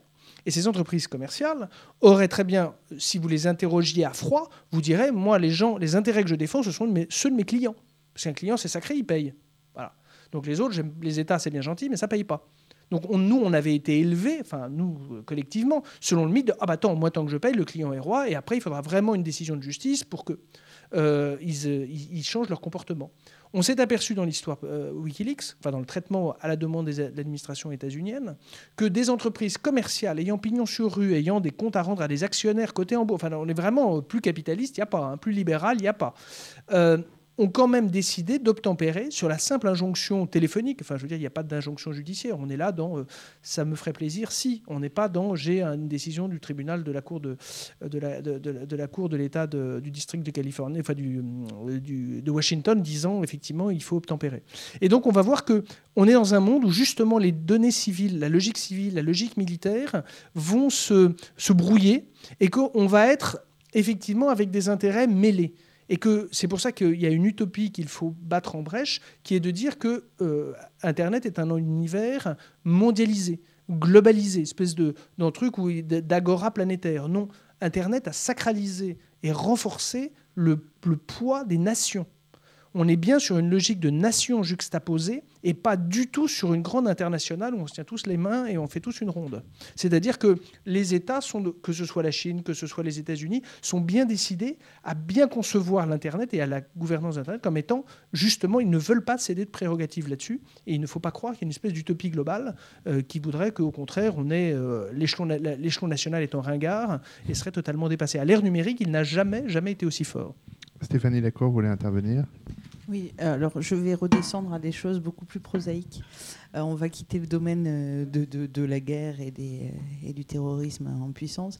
Non, juste un mot pour dire que quand même, au-delà des moments où euh, on confie à autrui, par l'intermédiaire des réseaux, des données tout à fait plaisantes, hein, quelles qu'elles soient, ou des données dont on estime avoir besoin pour mener une révolution, ce qu'on peut estimer également souhaitable. Il y a aussi des moments où on en a besoin parce qu'on y est un tout petit peu forcé par, euh, par euh, la vie en collectivité ou par des besoins de santé. C'est le cas des, euh, des, données de santé. Alors là aussi, hein, les fichiers se multiplient avec plein de bonnes raisons. Alors pour les plus gros fichiers tels qu'ils sont mis en place à l'heure actuelle en France, les raisons invoquées, elles ont été de euh, combler le trou de la sécurité sociale dans un premier temps, puis ça on a oublié parce qu'on s'est rendu compte qu'en fait ça allait coûter beaucoup plus cher que ce que ça allait rapporter, le fait de faire des fichiers. Donc on a laissé de côté les, justificatifs financiers et on est sur des justificatifs purement médicaux. L'idée c'est d'éviter les maladies dues à euh, des traitements qui seraient euh, contradictoires les uns avec les autres. On prend acte du nomadisme médical. Voilà, là il y a trop génie on prend acte du nomadisme médical des patients français et on veut leur éviter d'avoir trop de traitements euh, qui pourraient éventuellement entrer en conflit. Euh, tout ça, ça peut se faire par plein de moyens. Ça peut se faire par des données euh, centralisées, des dossiers centralisés de santé, dans lesquels on va retrouver toutes, les données de santé relatives à une personne hein, et qui vont être accessibles à un certain nombre de professionnels de santé. Ça peut se faire par des données décentralisées, des dossiers décentralisés que vous allez avoir en votre possession.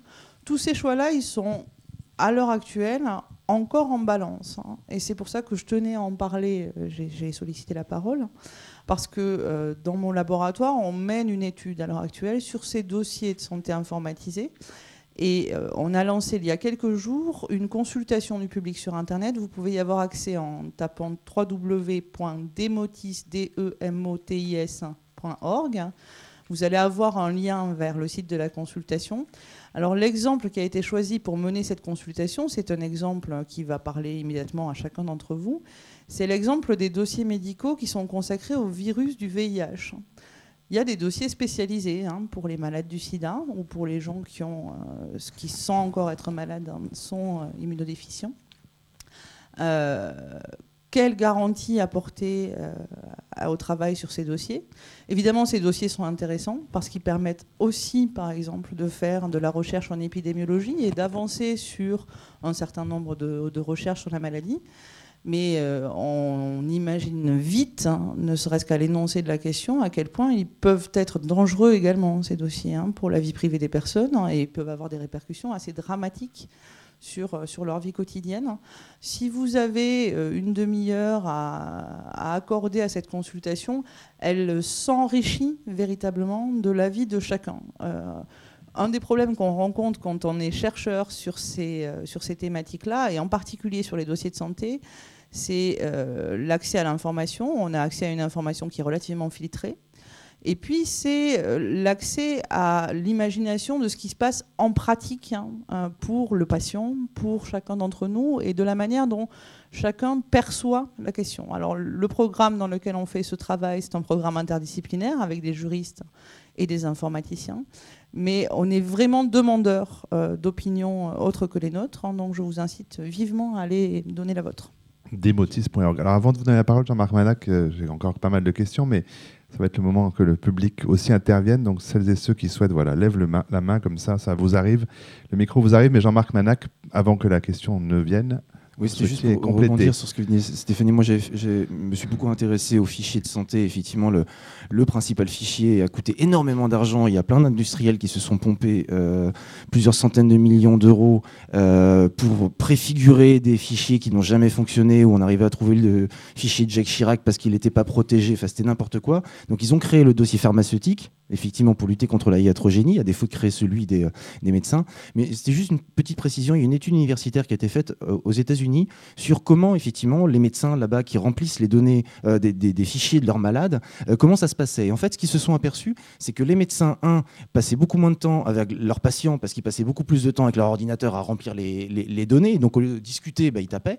Donc en termes d'amélioration du soin, ça se discute. Et surtout que les données qui étaient rentrées dans les fichiers informatisés étaient surtout utilisé par les médecins pour démontrer qu'ils n'avaient pas fait d'erreur dans leur euh, prescription, et c'était pour se protéger d'un éventuel procès à venir. Donc c'était pas du tout pour l'amélioration du soin, mais c'était pour se protéger d'un procès.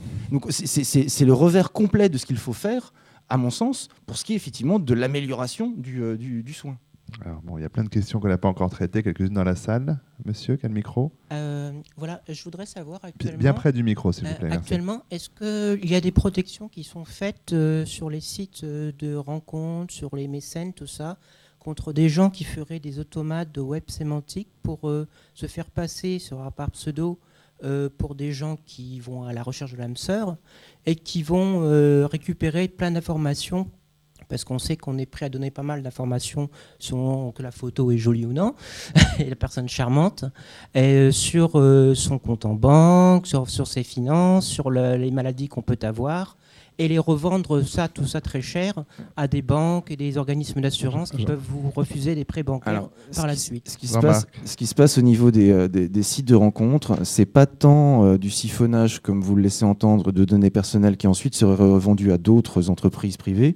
C'est euh, par contre des, des souvent en Afrique des gens qui se font passer pour des jolies blondes, avec comme objectif d'arriver à vous soutirer, ou des jolis bruns, euh, euh, mais c'est souvent plutôt des jolies blondes, euh, avec comme objectif de vous soutirer un maximum d'argent. Donc il y a des gens dans les principaux sites de rencontres qui sont payés toute la journée à regarder qui se connecte depuis quel ordinateur et, à regarder les, pratiques des utilisateurs pour arriver à identifier les escrocs. Parce qu'on sait que ces sites de rencontres sont parsemés d'un certain nombre de gens qui vont essayer d'escroquer des clients. Mais il n'y a pas de siphonnage massif en règle à ma connaissance. Est-ce qu'il y a des observations faites à ce sujet? Parce que si je, moi je crée un automate euh, euh, sur MSN ou d'autres. Ou vous serez pris, donc n'essayez pas. Non, non, c'est pas ça, c'est que. C'est juste pour savoir s'il y avait. On a bien compris l'objet de votre question. L'automate, l'automate maintenant, très sincèrement, enfin, vous le voyez quand on va vous demander de mettre de plus en plus des captcha, enfin, de, de, remplir des éléments, comme on vous le dit, pour être sûr que vous êtes un, être humain. vous savez, on vous demande de remplir des cases inscrites, euh, enfin, des textes inscrits à l'écran. Par contre, effectivement, euh, il y a un certain nombre de, de cas. Enfin, là, j'ai en tête un agriculteur, il a mis toute sa ferme en, en, en gage. Enfin, il a bon parce qu'effectivement, il a vu une charmante jeune femme euh, mais ça, c'est l'escroquerie. Internet a permis d'arriver jusqu'à lui dans l'escroquerie. Mais je pense que bon, il se serait peut-être fait escroquer ailleurs dans d'autres circonstances. Mais par contre, effectivement, voilà, ça vaut plus le coup de faire de la, de la haute couture, faire de l'escroquerie euh, voilà, individuelle que de faire un truc vraiment automatique de ponction de données, euh, de ponction de données telles quelles. Et puis c'est vrai que les opérateurs protègent leurs données pas tant pour protéger votre vie privée, mais parce qu'ils protègent leur business. Euh, donc c'est leur meilleure motivation pour avoir des protections efficaces contre les automates, c'est souvent celle-là. Mais méfiance, méfiance, méfiance. Euh, on va prendre d'autres questions, monsieur. Mais je, veux dire, je n'ai pas besoin de faire 36 000 automates. Un seul suffit. Non, non, bien sûr. non, non mais s'il a une aspiration massive, s'il a une aspiration massive, en principe, aujourd'hui les automates, on les voit. Est-ce que le ministère de l'Intérieur a accès à ces données aussi sur pour détruire la vie politique de quelqu'un? Alors, ce qu'il faut savoir, c'est que dans la foulée des attentats du 11 septembre 2001, il y a eu la loi sur la sécurité quotidienne qui a été adoptée. Ils ont rajouté 10 amendements en urgence pour réagir aux attentats. Dans ces 10 amendements, il y en a un qui oblige les fournisseurs d'accès Internet à garder la trace de tout ce que vous avez fait sur Internet pendant un an à disposition des autorités. Donc c'est très compliqué à mettre en œuvre techniquement. Il a fallu attendre 2006, je crois, pour le décret d'application de ce qui relève clairement d'un placement sous surveillance de toutes nos activités. Moi, j'avais comparé ça à l'époque à c'est comme si le gouvernement m'obligeait à porter une caméra de vidéosurveillance sur ma tête euh, et pour enregistrer tout ce que je fais, conversation privée ou publique. Et mais voilà, tout ce que vous faites sur Internet est conservé, la trace de ce que vous faites sur Internet est conservée pendant un an. Pas le contenu des emails que vous échangez, mais à qui vous avez écrit ou qui vous a écrit quand et à quel sujet. Et, sur pareil sur la liste des sites web que vous avez visités. Sur l'économie numérique, le décret est paru seulement au 1er mars 2011. Alors que c'est une loi de 2004. Il y a, eu, ça été, il y a eu 2001, il y a eu une deuxième loi en 2004, il y a eu un premier décret en 2006, un deuxième décret en 2011. c'est une, euh, ça prend du temps. Alors, intervention précise Il y a le député Carillon du Tarn-et-Garonne qui a dit en 2003, qui avait un rapport parlementaire en disant euh, il y a une société américaine à San Diego, Californie, qui peut suivre l'Internet mondial euh, sur le monde entier. Je pense que ça existe euh, maintenant, ça doit s'être surmultiplié, démultiplié plutôt dans beaucoup de, de pays comme la France ou tous les pays du monde. Est-ce qu'il est possible techniquement de faire euh, de suivre de, euh, pour tous les, tous les internautes euh, de France quels sont les, les, sites visités régulièrement. Et est-ce que pour le monsieur le policier... Il n'est pas policier. Hein. Vous avez raté la, la, présentation, mais il enseigne notamment à l'école ah, supérieure de police. Pardon, pardon. est-ce que c'est une... Bon, je, je, suis juriste contentieux.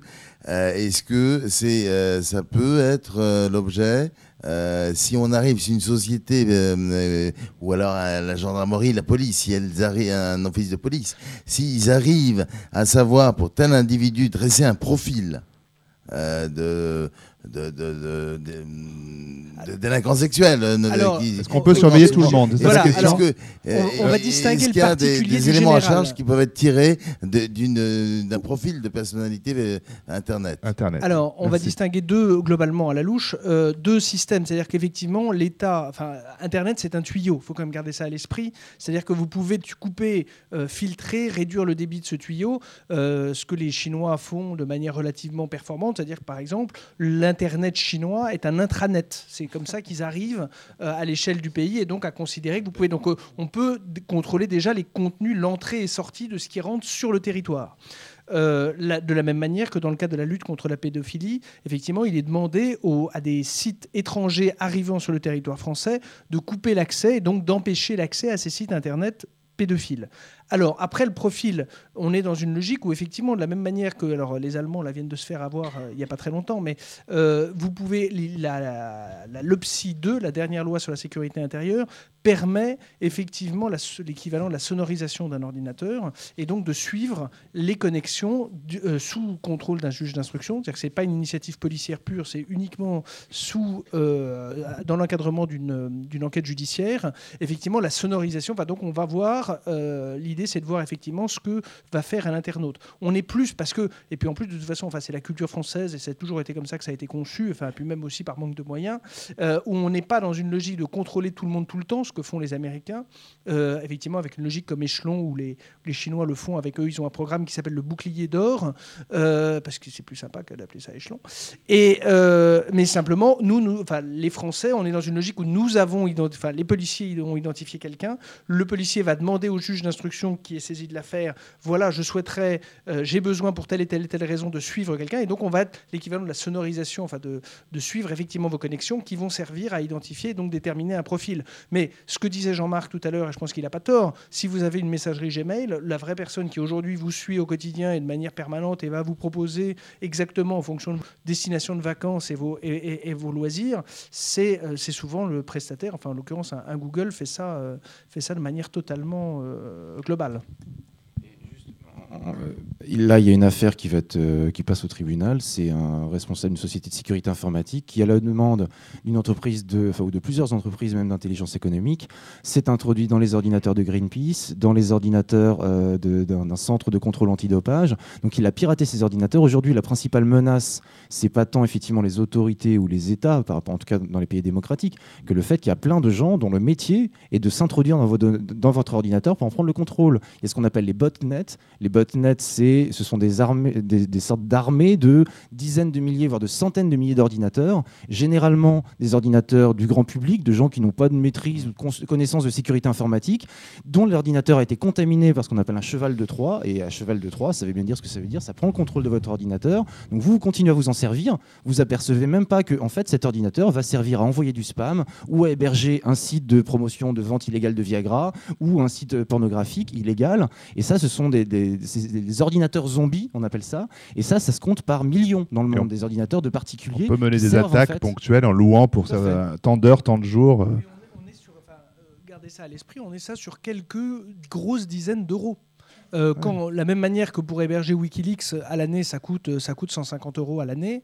Euh, on est sur des domaines où, alors je reprends cet exemple parce que bon, d'un collégien français qui a, qui a été euh, arrêté, oui, enfin il a été repéré, l'année dernière parce qu'il a, il a voulu pirater l'informatique de son collège, collège Saint-Joseph d'Arras, classe de 5e, et euh, pour une histoire de carnet de notes euh, qui n'était pas bon. Et donc, comme vous savez que maintenant les, les notes sont mises sur des serveurs informatiques, donc il a voulu, il a eu le choix entre la torgnole de ses parents et pirater dans son champ des possibles, il a dit je pirate ça. Il a cassé sa petite tirelire, il a fait un truc. L'informatique a tenu. Bon, c'est pas, tant pis. Euh, il s'est pas allé encore aux bonnes. Euh, l'informatique est pas très bien enseignée au collège Saint-Joseph d'Arras. Et en échange, bon après il a fait surtout il a commandé un, un, fameux botnet, il a un, et il a fait tomber l'informatique du collège pendant une semaine. Mais je viens pas là, c'est que ça devient alors évidemment, pour l'instant, on va vous annoncer des, anecdotes, des éléments ponctuels, mais il est certain qu'il ne faut pas se dire c'est quelque chose de forcément coûteux.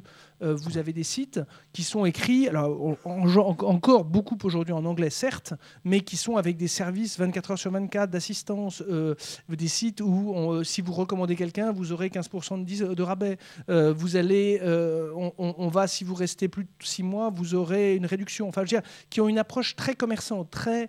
L'idée, c'est vraiment, on ne vous juge pas. Voilà, on est là pour faire une prestation et ça se démocratise. Alors, pas forcément un progrès évidemment, mais en tout cas, ça rend, c'est rendu de plus en plus accessible par l'offre parce qu'il y, y, a une demande, donc l'offre s'adapte c'est devenu un marché. C'est-à-dire que les outils d'espionnage et de surveillance qui, jusqu'aux années 90, étaient réservés aux services de renseignement et aux forces militaires, aujourd'hui, sont en vente pour le grand public. La baisse des coûts. Et la majeure partie, effectivement, des gens qui vont s'en servir, ça va être un mari pour espionner sa femme, une femme pour espionner son mari, euh, des parents pour espionner leurs enfants ou vice-versa, ou des patrons pour employer euh, les salariés, surtout s'ils sont syndiqués. Donc, ce qu'il faut bien comprendre, c'est qu'en matière de délinquance informatique, 70% mm. des problèmes viennent de l'intérieur, de gens que vous côtoyez. C'est pas des méchants pirates soviétiques ou chinois, c'est des gens avec qui vous travaillez, sauf qu'à un moment, ils ont accès à votre ordinateur, ils mettent un cheval de Troie directement ou un programme espion à l'intérieur où il bidouille votre, euh, votre téléphone portable pour y mettre un logiciel espion qui renvoie la copie de tous les SMS que vous avez reçus.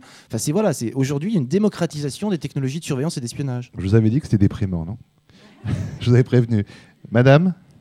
Oui, euh, en France, on peut bénéficier de la loi informatique et liberté, mais il se trouve que parfois on donne des données individuelles à des entreprises qui ne sont pas hébergées en France. Et lorsqu'on demande d'avoir accès aux rectifications, alors là, est-ce qu'on a un moyen de se protéger? Est-ce qu'il y a une démarche qu'on peut faire pour euh, que ces données soient effectivement rectifiées? Ou est-ce que, bon, ben, on a fait une bêtise et on n'a qu'à subir la conséquence? Alors ça va dépendre des pays, ça va dépendre. Ça va dépendre des pays, ça va dépendre du contrat euh, que vous avez passé avec la personne à qui vous avez donné euh, les informations en question. C'est vrai qu'en France et en Europe, vous êtes protégé euh, par principe, hein. même si l'application concrète de cette protection, elle peut laisser à désirer, hein, on ne va pas revenir dessus. avec une entreprise américaine, par exemple, hein, il faut effectivement faire l'effort, et on le fait rarement, il faut être honnête, d'aller lire toutes les conditions précise hein, du contrat pour réaliser à quel point on s'engage hein, et à quel point on perd totalement la maîtrise hein, sur les données qu'on euh, met en ligne.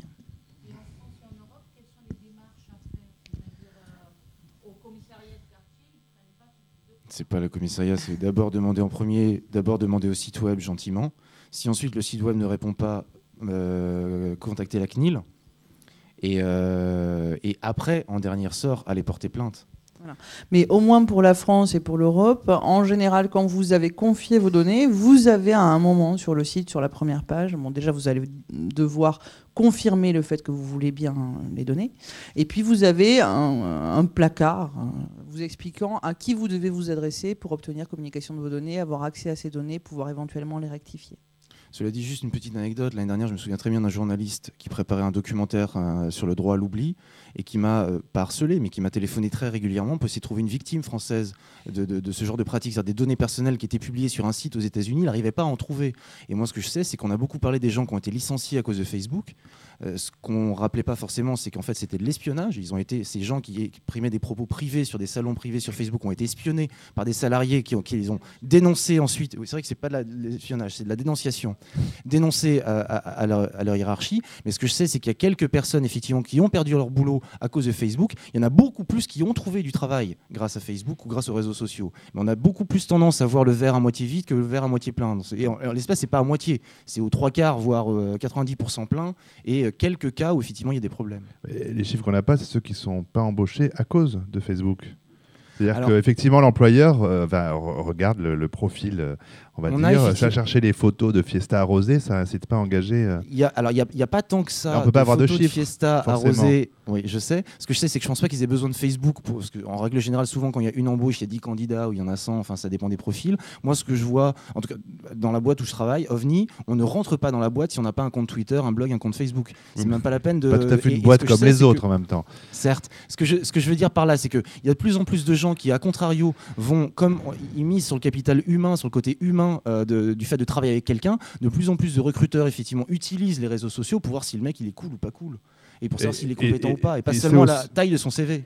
Et c'est d'ailleurs aussi, Alexis Simons, une question que je voulais vous poser, c'est la question de toutes ces sociétés qui travaillent sur la hyper-réputation, euh, pour parler un mauvais euh, français. Mais voilà, on est quand même aussi sur rectification d'image, amélioration, faire remonter des résultats de recherche positifs plutôt que les négatifs mais ce que je voulais dire par rapport à ça, c'est que la société change. Hein, je veux dire, euh, euh, une chose très simple, hein, je veux dire, vous, vous balayez dans la rue il y a 15 ans avec un téléphone portable collé aux oreilles, vous passez pour un débile.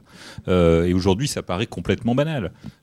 pour travailler avec des cabinets de recrutement qui effectivement googlisent, comme, comme on dit, ou facebookisent les candidats, quand ils tombent sur des photos du candidat euh, un peu ou fortement éméché dans une fête, bah, ils sont contents d'en trouver, alors pas trop, hein, et euh, ils considèrent bah, il est normal, c'est pas un ours, il vit pas dans une grotte, euh, il sort avec des gens, il fait la fête, et c'est plutôt une bonne nouvelle.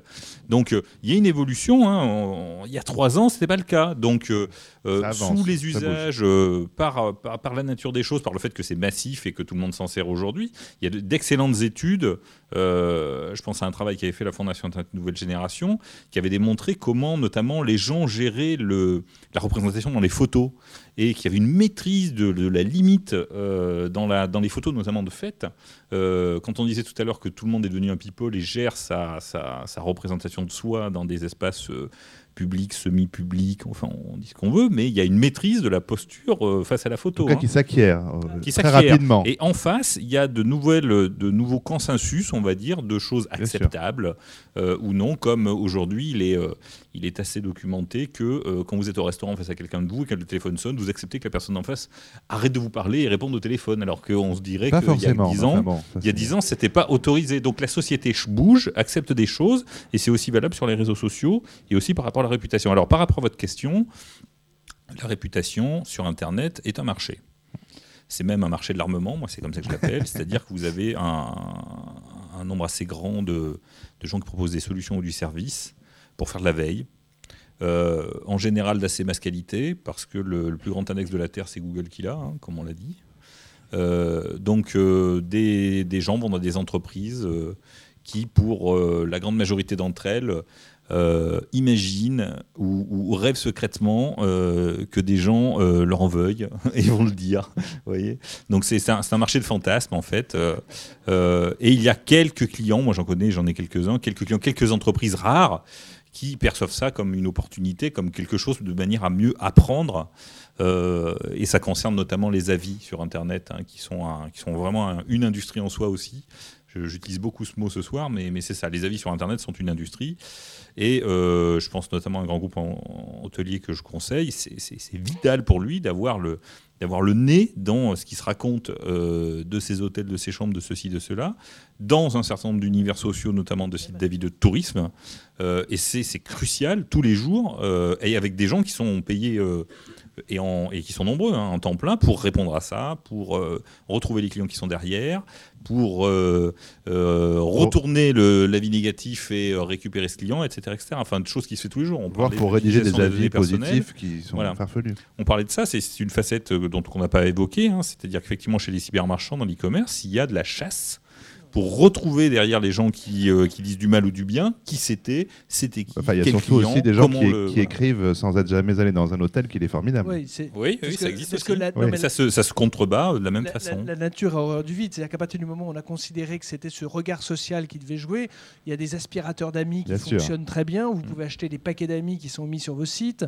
Vous pouvez acheter des commentaires qui sont payés également. Alors, euh, enfin, très sincèrement, il y a une belle industrie. Voilà, quand je disais la nature a horreur du vide, c'est à, partir du moment où on a expliqué aux entreprises que c'était le nouveau baromètre, bah, il y a des prestations qui viennent. C'est vrai que la difficulté, par contre, c'est de, croire à cette utopie du droit à l'oubli, qui est une. En fait, on mise sur deux choses, sur, la, sur, deux sentiments humains pas très glorieux, qui est la curiosité et la fainéantise. La curiosité, c'est parce que vous cherchez des informations sur quelqu'un, parce que vous aimeriez avoir des trucs un peu croustillants. La seule chose, c'est comme vous, enfin, nous sommes fainéants, pardon, c'est qu'à partir du moment où vous vous contentez des premiers résultats de Google ou d'autres moteurs de recherche, mais enfin en France c'est à 98% Google, euh, et ben en fait après vous êtes voilà, vous n'allez pas plus loin. Et donc la seule mission de ces opérateurs, c'est de faire en sorte de faire tomber dans les tréfonds des pages de résultats cette information, parce qu'il n'est jamais question de euh, d'effacement des données.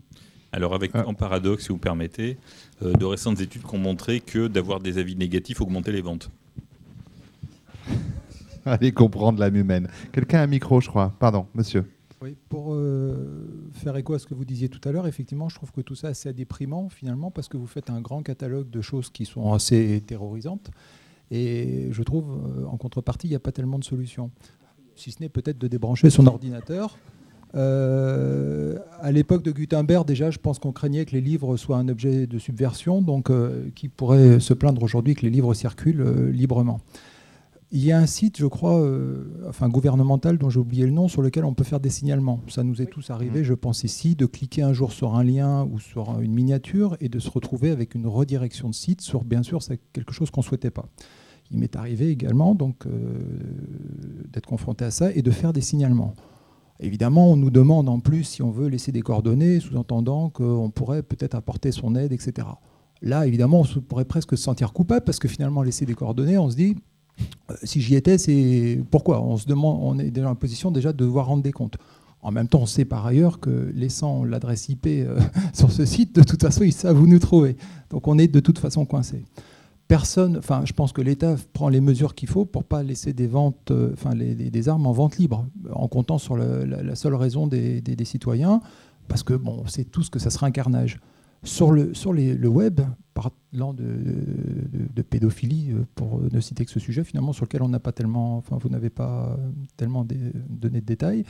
Euh, il existe des fichiers host, par exemple, sur lesquels euh, ça, ça pèse pas lourd, dès lors qu'on l'a dans l'ordinateur, au bon endroit de, Windows, on sait qu'en cliquant sur un site, les, redirections ne seraient pas possibles et on ne pourrait jamais se retrouver sur certains lieux.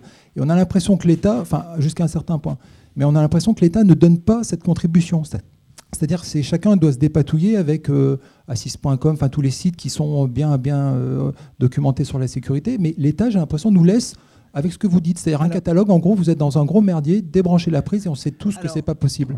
Vous allez énerver Jean-Marc. Euh, mais c'est pas bête. Votre... Non, non, c'est pas ça. C'est-à-dire que le problème, effectivement, enfin, le problème ou l'opportunité extraordinaire, c'est effectivement un sens de responsabilité. Il est évident que ce que vous indiquez, le bannissement de sites, euh, l'identification des consultations, et techniquement tout cela, alors après il y a une petite question budgétaire qu'il va falloir régler, mais ça c'est un détail, mais effectivement est possible. Le problème là-dedans, c'est que vous voyez que Madame, on va prendre un autre exemple comme ça, Madame Clinton trouve que euh, le mouvement d'utilisation d'Internet en Tunisie est un grand moment de démocratie. Quand ça concerne le département d'État, elle dit que c'est une atteinte à la sécurité nationale qui mériterait les sanctions les plus graves. C'est qu'à un événement ou à un site donné, selon où vous vous trouvez, selon la situation et les circonstances, vous allez avoir, en tant qu'autorité et même en tant que citoyen, des attentes très diverses. Et donc c'est vrai que la difficulté d'établir... Les, Chinois l'ont proposé, ça. Les Chinois l'ont proposé là il y a deux ans, en disant, après tout, nous, on est l'atelier des, ordinateurs, c'est nous qui fabriquons les ordinateurs. Les Chinois ont dit, ont fait cette proposition intéressante, ont dit, la pornographie, c'est très moche. Ce. La. Et donc nous, allons, nous proposons d'intégrer dès l'origine dans l'ordinateur un dispositif qui empêcherait d'accéder avec ces ordinateurs-là à des sites pornographiques. Je ne suis pas du tout euh, sinologue, mais j'ai la faiblesse de croire que la pornographie n'était pas forcément le seul euh, objectif qu'avaient les autorités chinoises. C'est de dire, alors il y, a, il y a Intel Inside, là c'était le contrôle inside. Le problème c'est que où est-ce que vous mettez le curseur? Qu'est-ce que, euh, à partir de quand vous devenez, ça devient un site d'opportunité et de découverte, de dialogue, de démocratie, ou un site qui fragilise un État? Et donc c'est vrai que de confier à l'État, quel qu'il soit, le, soin de mettre un curseur, et je comprends bien que pour la pédophilie, euh, ce qui a été choisi par la LOPSI 2, ça a été de dire s'il y a des sites, on les référence et on en empêche la, connexion à partir du territoire national. Voilà, ça c'est l'option qui a été retenue. Euh, sinon, vous comprenez bien qu'on marche quand même sur une ligne de crête un peu, un peu périlleuse parce que celui ou celle qui tiendra la ligne éditoriale de, cette, de, cette, de ce outil de contrôle, bah, effectivement, va faire en sorte que vous serez informé ou pas, vous aurez accès ou pas à un certain nombre de données. Je laisse Jean-Marc vous engueuler. Non, mais je parlais de criminalité, bien sûr. Hein, je ne joue pas sur les mots, euh, sur euh, même la pornographie. Je parlais de criminalité. on a un certain nombre de pays qui ont mis en place des listes noires de sites web euh, qu'il ne faut pas consulter. Alors à chaque fois, ils nous vendent ça sur le mot de la pédophilie. Euh, dans un certain nombre de pays, ces listes noires ont fuité. Ce qui fait que quand on est pédophile, c'est génial parce qu'on a un catalogue sur place, avec la liste de tous les sites qu'il ne faut pas consulter. C'est pour ça que je, rigolais tout à l'heure, parce que je me suis dit, ah, j'ai jamais pensé à ça, mettre la liste de tous les sites pédophiles dans tous les ordinateurs de tous les particuliers. pour arriver à les bloquer, ce serait complètement contre-productif. On, a déjà démontré plein de fois que bloquer un site web, ça ne marche pas. Internet a été conçu, le protocole d'échange, l'adresse IP, etc., été conçu pour faire que l'information puisse circuler. Et que si on coupe le tuyau à un moment, on va passer par un autre tuyau. Donc on ne pourra jamais empêcher un pédophile d'accéder à un site pédophile si ce site-là existe quelque part. Bon, c'est voilà, ça a été conçu comme ça l'internet pour que les paquets d'informations puissent circuler. Je, ne défends pas du tout les sites pédophiles. Ce que je sais, c'est que le mouvement de filtrage de l'internet, depuis, ça a commencé notamment en Australie à la fin des années 90. L'Australie cherche à filtrer l'internet. Ils en sont encore en train de chercher. Ils n'arrivent pas à trouver une solution. Dernier exemple, Claude Guéant qui a porté plainte contre Copwatch, ce site qui dénonçait des pratiques, des, des, des, des pratiques douteuses de certains policiers qui mettaient des photos de policiers en disant regardez ça, c'est un policier en civil. En portant plainte contre Copwatch et en arrivant à faire qu'un juge a décidé de bloquer l'accès à Copwatch, il a offert la meilleure campagne de publicité euh, auquel aurait rêvé, que ne rêvait pas euh, si, ils auraient bien voulu, mais je ne pense pas qu'ils avaient pensé à ce que Claude Guéant serait leur meilleur propagandiste. il a fait une publicité énorme. Alors qu'à contrario, s'il avait rien dit, il y a peu de gens qui seraient aperçus que ce site-là euh, aurait existé, et la police aurait peut-être, en, travaillant sur le long terme, arrivé à identifier qui a créé ce site-là. Donc vous nous dites, puisqu'un criminel peut trouver une arme, en cherchant bien, il peut toujours la trouver, laissons les armes en vente libre. Non, c'est pas du tout ce que je dis. C'est pas, pas ce que je dis. Ce que je dis, là, là c'est donner le moyen au commun des mortels, dont je suis, de se dire voilà, je veux me protéger. Après, celui qui veut contourner, évidemment, il ira chercher hum. sur des sites bien renseignés tout ce qu'il veut avoir. Mais nous, en tant que commun des mortels. Je suis jamais tombé sur un site pédophile par hasard. Ça fait 15 ans que je suis sur le net. Euh, bon, après, je, voudrais juste mettre un bémol par rapport à ce que vous disiez au tout début. Et conclure. Sur le fait qu'on aurait, et conclure. Sur le fait qu'on aurait une, vision très négative. Euh, loin de moi cette idée. Euh, par rapport à cette histoire de liberté, vie privée, c'est clair que la multiplication des technologies de surveillance, technologies au sens large, la multiplication des politiques et des logiques sécuritaires m'inquiète, m'effraie, parce que je ne sais pas effectivement si d'ici 15, 20, 30 ans, on sera vraiment dans Minority Report ou pas. Par contre, ce que je sais, et j'en suis intimement convaincu, c'est qu'Internet est beaucoup plus du côté de la solution que du problème. Parce que sur Internet, on débat de toutes ces questions-là, et ce pas des gens qui vont vous surveiller à votre insu, c'est des gens qui partagent des informations. Moi, j'avais fait l'analogie, enfin la comparaison que j'avais faite en train sur ce qui se passe en ce moment sur Internet depuis quelques années. Pour moi, ça va avoir autant d'effets que la libération sexuelle. Donc aujourd'hui, il y a des gens qui font un peu des partouzes, voilà. Il y a des gens qui prennent des risques, et puis les comportements vont se réguler. Mais en attendant, je pense, j'étais tout petit à l'époque, je suis né en 71, mais au moment de la libération sexuelle, j'ai cru comprendre que la majeure partie des gens en avaient peur. Vous voyez ça, mais c'est quoi ces, pratiques euh, Où est-ce qu'on va aller? Et puis au final, bah, l'ensemble de la société en a profité. Et je suis intimement persuadé que l'ensemble de la société va profiter de cette nouvelle ère de transparence, effectivement, et d'accès à l'information qui est Internet.